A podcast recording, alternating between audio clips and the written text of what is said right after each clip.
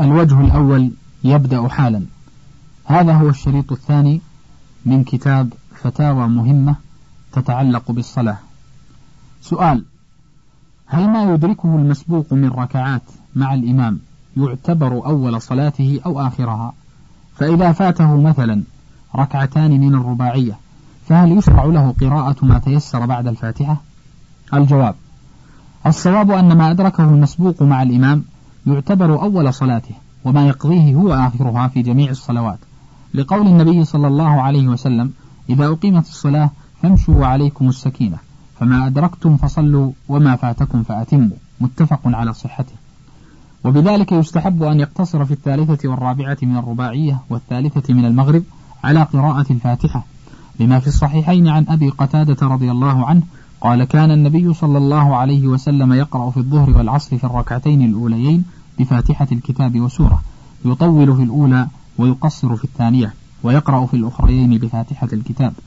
وإذا قرأ بعض الأحيان في الثالثة والرابعة من الظهر زيادة على الفاتحة فهو حسن لما ثبت في صحيح مسلم عن أبي سعيد رضي الله عنه قال كان النبي صلى الله عليه وسلم يقرأ في الأوليين من الظهر قدر ألف لام ميم تنزيل السجدة.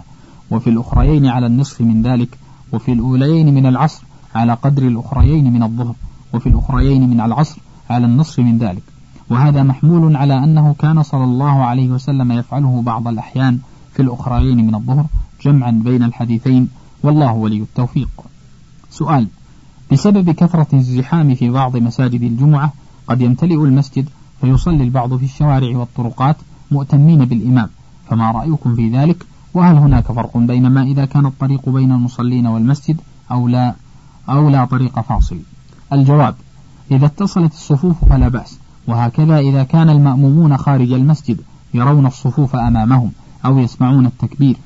ولو فصل بينهم بعض الشوارع فلا حرج في ذلك لوجوب الصلاة في الجماعة وتمكنهم منها بالرؤية أو بالسماع لكن ليس لأحد أن يصلي أمام الإمام لأن ذلك ليس موقفا للمأموم والله ولي التوفيق. سؤال. إذا أدرك المسبوق الإمام راكعا فما المشروع له حينئذ؟ وهل يشترط للحكم بإدراكه بالركعة أن يقول سبحان ربي العظيم قبل رفع الإمام؟ الجواب إذا أدرك المأموم الإمام راكعا أجزأته الركعة ولو لم يسبح المأموم إلا بعد رفع الإمام. لعموم قوله صلى الله عليه وسلم من أدرك من الصلاة من أدرك ركعة من الصلاة فقد أدرك الصلاة خرجه مسلم في صحيحه.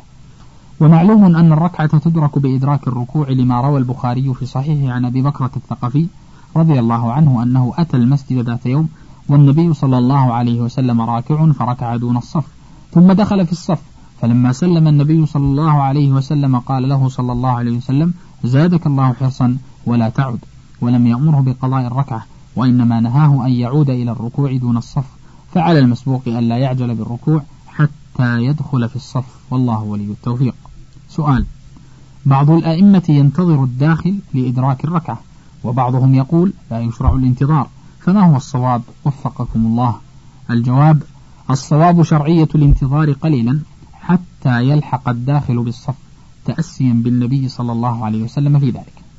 سؤال إذا أما رجل صبيين فأكثر فهل يجعلهما خلفه أو عن يمينه؟ وهل البلوغ شرط لمصافة الصبي؟ الجواب المشروع في هذا أن يجعلهما خلفه كالمكلفين. إذا كان قد بلغا سبعا فأكثر. وهكذا لو كان صبي ومكلف يجعلهما خلفه. لأن النبي صلى الله عليه وسلم صلى بأنس واليتيم وجعلهما خلفه. لما زار النبي صلى الله عليه وسلم جدة أنس. وهكذا لما صف معه جابر وجبار من الأنصار جعلهما خلفه. أما الواحد فإنه يكون عن يمينه سواء كان رجلا أو صبيا لأن النبي صلى الله عليه وسلم لما صف معه ابن عباس في صلاة الليل عن يساره أداره عن يمينه وهكذا أنس رضي الله عنه صلى مع النبي صلى الله عليه وسلم في بعض صلوات النافلة فجعله عن يمينه. أما المرأة فأكثر فإنها تكون خلف الرجال ولا يجوز لها أن تصف مع الإمام ولا مع الرجال لأن النبي صلى الله عليه وسلم لما صلى بأنس واليتيم جعل أم سليم خلفهما وهي أم أنس. سؤال قال البعض إنه لا يجوز إقامة جماعة أخرى في المسجد بعد انتهاء جماعة المصلين فهل لهذا أصل وما هو الصواب؟ الجواب هذا القول ليس بصحيح ولا أصل له في الشرع المطهر فيما أعلم بل السنة الصحيحة تدل على خلافه وهي قوله صلى الله عليه وسلم صلاة الجماعة أفضل من صلاة الفذ بسبع وعشرين درجة وقوله صلى الله عليه وسلم صلاة الرجل مع الرجل أزكى من صلاته وحده. وقوله صلى الله عليه وسلم لما رأى رجلا دخل المسجد بعدما صلى الناس من يتصدق على هذا فيصلي معه. ولكن لا يجوز للمسلم أن يتأخر عن صلاة الجماعة بل يجب عليه أن يبادر حين يسمع النداء والله ولي التوفيق.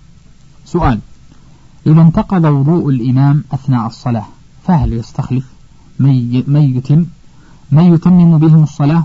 أم تبطل صلاة الجميع ويأمر من يستأنف بهم الصلاة من أولها؟ الجواب الصواب أن المشروع للإمام أن يستخلف من يكمل بهم الصلاة. كما فعل عمر رضي الله عنه لما طعن وهو يصلي استخلف عبد الرحمن بن عوف رضي الله عنه فأتم بهم صلاة الفجر. فإن لم يستخلف بهم الإمام تقدم بعض من وراءه فأكمل بالناس. فإن استأنفوا الصلاة من أولها فلا حرج في ذلك لأن المسألة فيها خلاف بين أهل العلم. لكن الأرجح هو أن الإمام يستخلف من يكمل بهم لما ذكرنا من فعل عمر رضي الله عنه. فإن استأنفوا فلا بأس. والله ولي التوفيق. سؤال هل الجماعة تدرك بإدراك السلام مع الإمام؟ أم لا؟ أم لا تدرك إلا بإدراك ركعة؟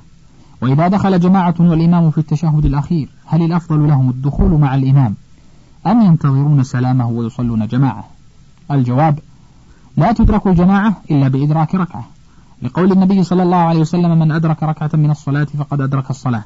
خرجه مسلم في صحيح لكن من كان له عذر شرعي يحصل له فضل الجماعة وإن لم يدركها مع الإمام. لقول النبي صلى الله عليه وسلم إذا مرض العبد أو سافر كتب الله له ما كان يعمله وهو صحيح مقيم. رواه البخاري في الصحيح. ولقوله صلى الله عليه وسلم في غزوة تبوك إن في المدينة أقواما ما سرتم مسيرا ولا قطعتم واديا إلا وهم معكم حبسهم العذر. وفي رواية إلا شركوكم في الأجر متفق عليه. ومتى أدرك جماعة الإمام في التشهد الأخير فدخولهم معه أفضل لعموم قوله صلى الله عليه وسلم إذا أتيتم الصلاة فأتوها وعليكم السكينة فما أدركتم فصلوا وما فاتكم فأتموا متفق عليه. ولو صلوا جماعة وحدهم فلا حرج إن شاء الله.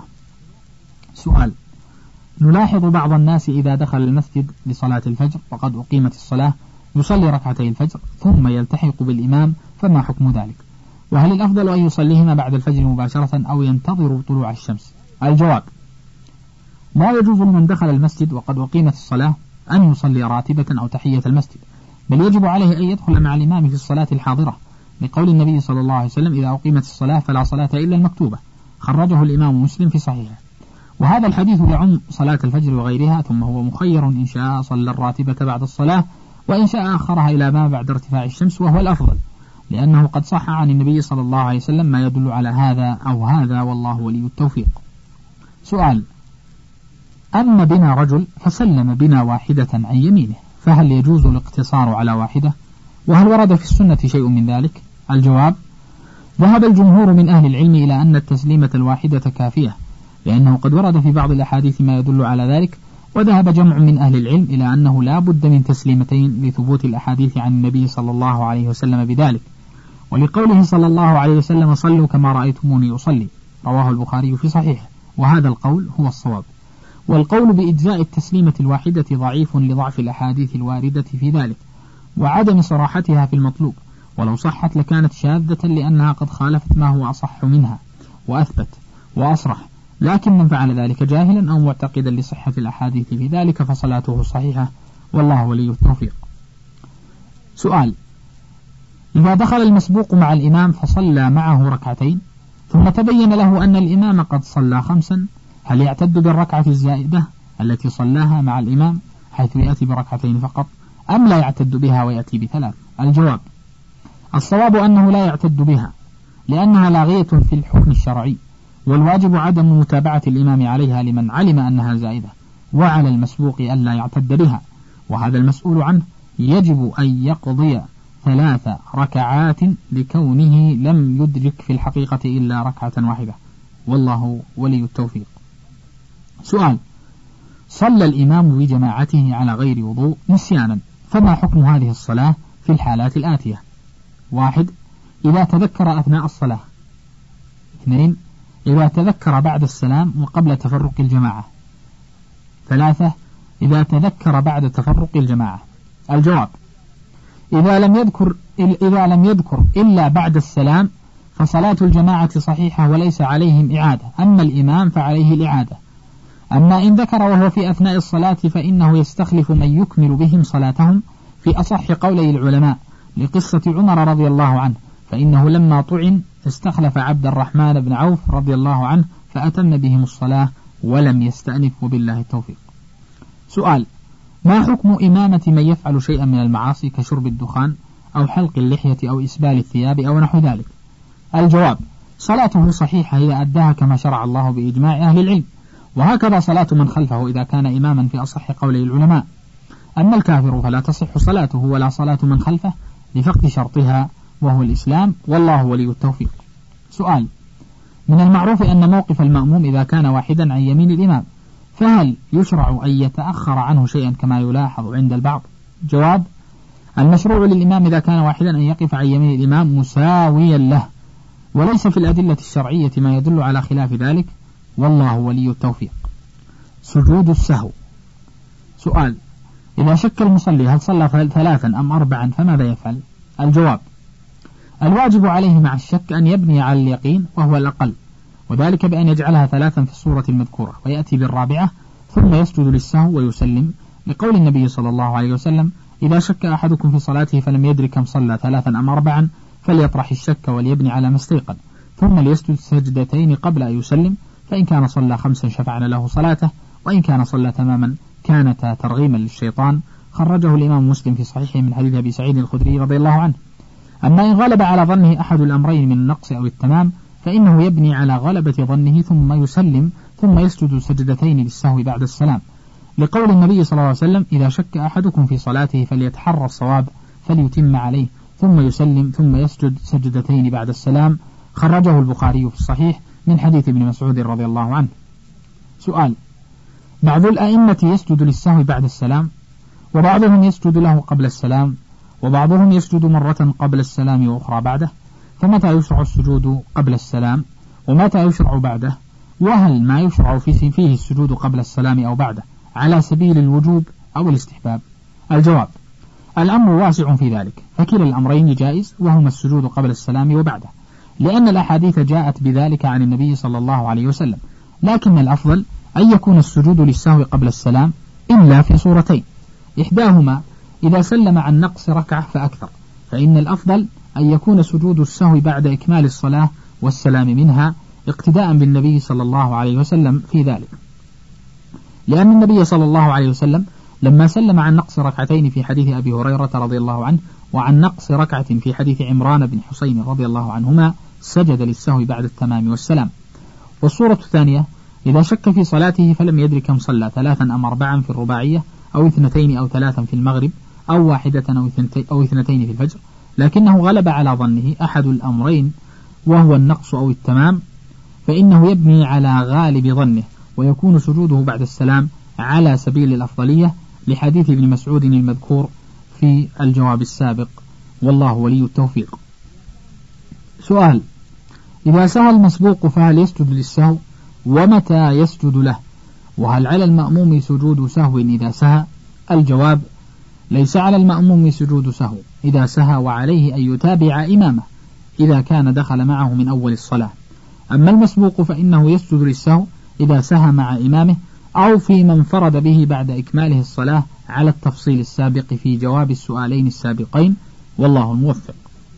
سؤال هل يشرع سجود السهو في المواضع الآتية؟ أولا إذا قرأ في الأخيرتين من الرباعية مع الفاتحة ما تيسر من القرآن. ثانيا إذا قرأ في سجوده أو قال سبحان ربي العظيم بين السجدتين مثلا. ثالثا إذا جهر في السرية أو أسر في الجهرية. الجواب إذا قرأ في الأخيرتين من الرباعية أو إحداهما آية أو أكثر أو سورة ساهيا لم يشرع له السجود لأنه قد ثبت عن النبي صلى الله عليه وسلم ما يدل على أنه قد يقرأ زيادة على الفاتحة في الثالثة والرابعة من الظهر. وقد ثبت أنه أثنى على الأمير الذي كان يقرأ في جميع ركعات صلاته بعد الفاتحة قل هو الله أحد. ولكن المعروف عن النبي صلى الله عليه وسلم أنه كان لا يقرأ في الثالثة والرابعة سوى الفاتحة كما في الصحيحين من حديث أبي قتادة رضي الله عنه. وثبت عن الصديق رضي الله عنه أنه قرأ في الثالثة من صلاة المغرب بعد الفاتحة ربنا لا تزغ قلوبنا بعد إذ هديتنا وهب لنا من لدنك رحمة إنك أنت الوهاب. وكل هذا يدل على التوسعة في ذلك.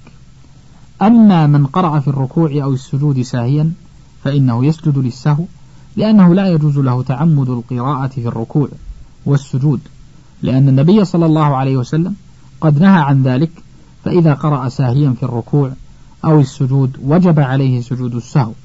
وهكذا من سهى في الركوع فقال سبحان ربي الأعلى بدل سبحان ربي العظيم أو سهى في السجود فقال سبحان ربي العظيم بدل سبحان ربي الأعلى وجب عليه السجود لكونه ترك الواجب سهوا. أما إن كان جمع بينهما في الركوع والسجود سهوا فإنه لا يجب عليه السجود.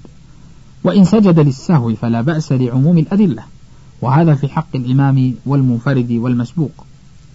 أما المأموم الذي كان مع الإمام من أول الصلاة فليس عليه سجود سهو في هذه المسائل. وعليه أن يتبع إمامه وهكذا. لو جهر في السرية أو أسر في الجهرية لم يلزمه السجود لأن الرسول صلى الله عليه وسلم كان يسمعهم الآية بعض الأحيان في السرية. والله ولي التوفيق. الجمع والقصر. سؤال. يتصور البعض أن الجمع والقصر متلازمان فلا جمع بلا قصر ولا قصر بلا جمع. فما رأيكم في ذلك؟ وهل الأفضل للمسافر القصر بلا جمع أو الجمع والقصر؟ الجواب من شرع الله له القصر وهو المسافر جاز له الجمع ولكن ليس بينهما تلازم فله أن يقصر ولا يجمع وترك الجمع أفضل إذا كان المسافر نازلا غير ضاع كما فعله النبي صلى الله عليه وسلم في منى في حجة الوداع فإنه قصر ولم يجمع وقد جمع بين القصر والجمع في غزوة تبوك. فدل على التوسعة في ذلك. وكان صلى الله عليه وسلم يقصر ويجمع إذا كان على ظهر سير غير مستقر في مكان. أما الجمع فأمره أوسع فإنه يجوز للمريض ويجوز أيضا للمسلمين في مساجدهم عند وجود المطر الجمع بين المغرب والعشاء وبين الظهر والعصر ولا يجوز لهم القصر لأن القصر مختص بالسفر فقط والله ولي التوفيق. سؤال. إذا دخل الوقت وهو في الحضر ثم سافر قبل أداء الصلاة فهل يحق له القصر والجمع أم لا؟ وكذلك إذا صلى الظهر والعصر مثلا قصرا وجمعا ثم وصل إلى بلده وقت العصر فهل فعله ذلك صحيح؟ وهو يعلم وقت القصر والجمع أنه سيصل إلى بلده في وقت الثانية. الجواب إذا دخل على المسافر وقت الصلاة وهو في البلد ثم ارتحل قبل أن يصلي شرع له القصر إذا غادر معمور البلد في أصح قولي العلماء وهو قول الجمهور. وإذا جمع وقصر في السفر ثم قدم البلد قبل دخول وقت الثانية أو في وقت الثانية لم تلزمه الإعادة لكونه قد أدى الصلاة على الوجه الشرعي. فإن صلى الثانية مع الناس صارت له نافلة. سؤال. ما رأي سماحتكم في السفر المبيح للقصر؟ هل هو محدد بمسافة معينة؟ وما ترون في من نوى إقامة في سفره أكثر من أربعة أيام؟ هل يترخص بالقصر؟ الجواب جمهور أهل العلم على أنه محدد بمسافة يوم وليلة للإبل والمشاة السير العادي وذلك يقارب ثمانين كيلا. لأن هذه المسافة تعتبر سفرا عرفا بخلاف ما دونها. ويرى الجمهور أيضا أن من عزم على الإقامة أكثر من أربعة أيام وجب عليه الإتمام والصوم في رمضان. وإذا كانت المدة أقل من ذلك فله القصر والجمع والفطر لأن الأصل في حق المقيم هو الإتمام. وإنما يشرع له القصر إذا باشر السفر وقد ثبت عن النبي صلى الله عليه وسلم أنه أقام في حجة الوداع أربعة أيام يقصر الصلاة ثم ارتحل إلى منى وعرفات. فدل ذلك على جواز القصر لمن عزم على الإقامة أربعة أيام أو أقل. أما إقامته صلى الله عليه وسلم تسعة عشر يوما عام الفتح وعشرين يوما في تبوك فهي محمولة على أنه لم يجمع الإقامة. وإنما أقام بسبب لا يدري متى يزول. هكذا حمل الجمهور إقامته في مكة عام الفتح وفي تبوك عام غزوة تبوك احتياطا للدين وعملا بالأصل. وهو وجوب الصلاة أربعا في حق المقيمين للظهر والعصر والعشاء. أما إن لم يجمع إقامة بل لا يدري متى يرتحل فهذا له القصر والجمع والفطر حتى يجمع على إقامة أكثر من أربعة أيام أو يرجع إلى وطنه. والله ولي التوفيق. سؤال.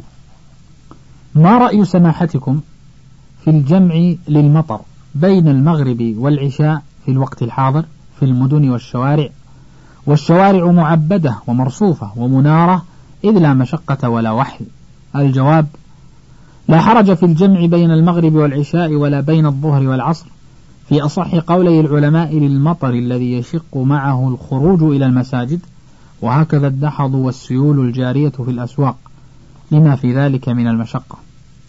والأصل في ذلك ما ثبت في الصحيحين عن ابن عباس رضي الله عنهما أن النبي صلى الله عليه وسلم جمع في المدينة بين الظهر والعصر وبين المغرب والعشاء زاد مسلم في روايته من غير خوف ولا مطر ولا سفر.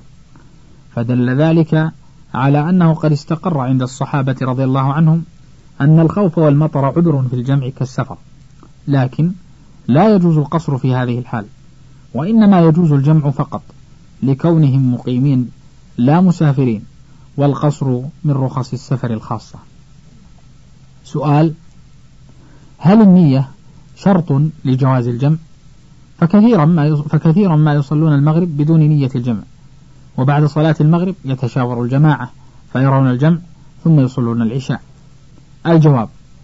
اختلف العلماء في ذلك والراجح أن النية ليست بشرط عند افتتاح الصلاة الأولى بل يجوز الجمع بعد الفراغ من الأولى إذا وجد شرطه من خوف أو مرض أو مطر. والله الموفق. سؤال الموالاة بين الصلاتين إذ قد يتأخرون مدة تعتبر فصلا بين الصلاتين ويجمعون فما الحكم في ذلك؟ الجواب الواجب في جميع في جمع التقديم الموالاة بين الصلاتين. ولا بأس بالفصل اليسير عرفا لما ثبت عن النبي صلى الله عليه وسلم في ذلك. وقد قال صلى الله عليه وسلم صلوا كما رأيتموني أصلي. والصواب أن النية ليست بشرط كما تقدم في, الجواب في جواب السؤال السابق. أما جمع التأخير فالأمر فيه واسع لأن الثانية تفعل في وقتها.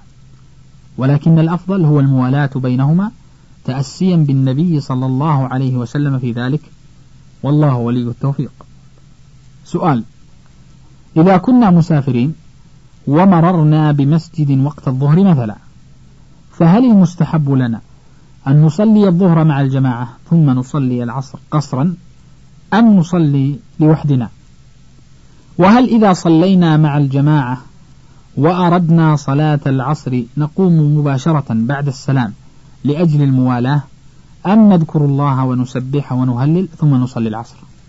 الجواب الأفضل لكم أن تصلوا وحدكم قصرا لأن السنة للمسافر قصر, الرباعي قصر الصلاة الرباعية.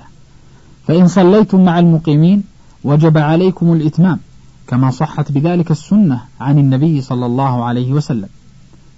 وإذا أردتم الجمع فالمشروع لكم البدار بذلك عملا بالسنة كما تقدم في جواب السؤال السابق بعد الاستغفار ثلاثا وقول اللهم أنت السلام ومنك السلام تباركت يا ذا الجلال والإكرام. لكن إذا كان المسافر واحدا فإنه يجب عليه أن يصلي مع الجماعة المقيمين ويتم الصلاة لأن أداء الصلاة في الجماعة من الواجبات. وقصر الصلاة مستحب فالواجب تقديم الواجب على المستحب وبالله التوفيق.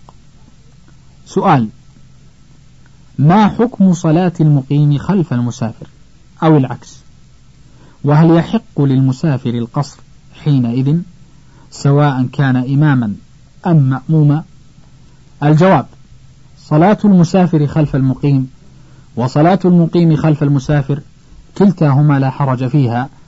لكن إن كان المأموم هو المسافر والإمام هو المقيم وجب عليه الإتمام تبعا لإمامه.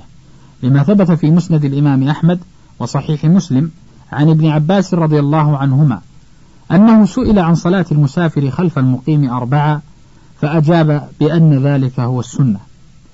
أما إن صلى المقيم خلف المسافر في الصلاة الرباعية فإنه يتم صلاته إذا سلم إمامه.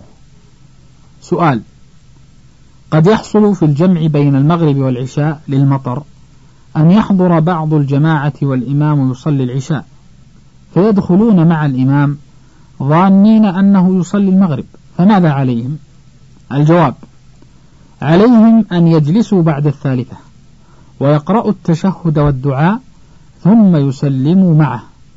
ثم يصلون العشاء بعد ذلك تحصيلا لفضل الجماعة وأداء للترتيب الواجب وإن كان قد سبقهم بواحدة صلوا معه الباقي بنية المغرب وأجزأتهم عن المغرب. وإن كان سبقهم بأكثر صلوا معه ما أدركوا ثم قضوا ما بقي عليهم. وهكذا لو علموا أنه في العشاء فإنهم يدخلون معه بنية المغرب ويعملون ما ذكرنا ثم يصلون العشاء بعد ذلك في أصح قولي العلماء. سؤال اختلفوا في أفضلية فعل فعل السنن الرواتب مع القصر في السفر فمن قائل يستحب فعلها ومن قائل لا يستحب. وقد قصرت الفريضة فماذا ترون في ذلك؟ وكذا في فعل النوافل المطلقة كصلاة الليل. الجواب السنة, السنة للمسافر ترك راتبة الظهر والمغرب والعشاء مع الإتيان بسنة الفجر تأسيا بالنبي صلى الله عليه وسلم. في ذلك وهكذا يشرع له التهجد في الليل والوتر في السفر لأن النبي صلى الله عليه وسلم كان يفعل ذلك وهكذا جميع الصلوات المطلقة وذوات الأسباب كسنة الضحى وسنة الوضوء وصلاة الكسوف وهكذا يشرع له سجود التلاوة وتحية المسجد إذا دخل المسجد للصلاة أو لغرض آخر فإنه يصلي التحية.